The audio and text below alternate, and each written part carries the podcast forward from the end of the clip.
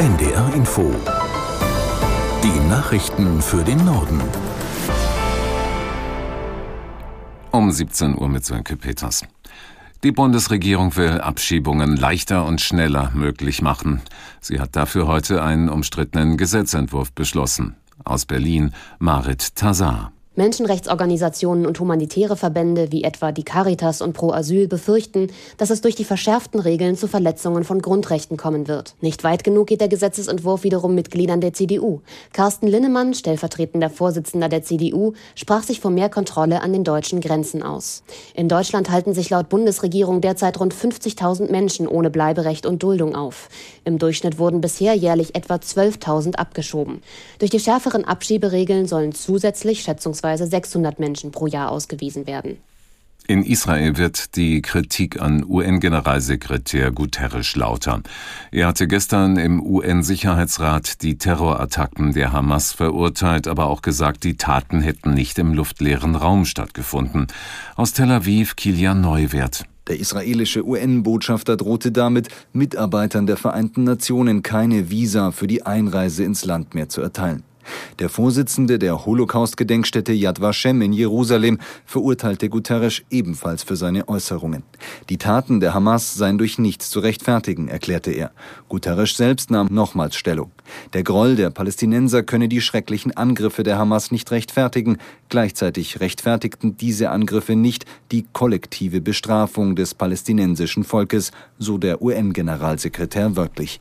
Nach dem Zusammenstoß von zwei Frachtern auf der Nordsee geht das Havariekommando vom Tod der vier vermissten Seeleute aus. Für sie gäbe es keine Hoffnung mehr, sagte der Leiter des Havariekommandos Renner am Nachmittag. Es geht jetzt um die Frage, was mit dem gesunkenen Schiff passiert. Der Frachter hatte laut Renner 127 Kubikmeter Diesel im Tank. Bislang sei nur wenig Treibstoff ausgetreten. Es sind derzeit circa 90 Liter Dieselkraftstoff an der Oberfläche, die sich über eine größere Fläche verteilen. Das Driftmodell, das das Bundesamt für Seeschifffahrt und Hydrographie für uns erstellt hat, zeigt uns, dass die Ausbreitung sich um das Wrack herum verbreiten wird. Es treibt also nicht Richtung Küste und auch nicht Richtung Helgoland. Der Chef des Havariekommandos Cuxhaven, Renner. Die Unglücksursache ist weiter unklar. Inzwischen haben die Bundesstelle für Seeunfalluntersuchung in Hamburg und die Staatsanwaltschaft Hamburg Ermittlungen aufgenommen. In Deutschland wird es ab Dezember 2024 einheitliche Ladekabel für Smartphones, Laptops oder Tablets geben. Das Bundeskabinett hat heute ein Gesetz auf den Weg gebracht, das für alle Geräte ein USB-C-Ladekabel vorschreibt. Damit setzt sie eine Richtlinie der EU um. Aus Berlin Gabor Halasch. Ein Kabel, das immer passt für Smartphones, Tablets, Digitalkameras, Kopfhörer oder Spielekonsolen.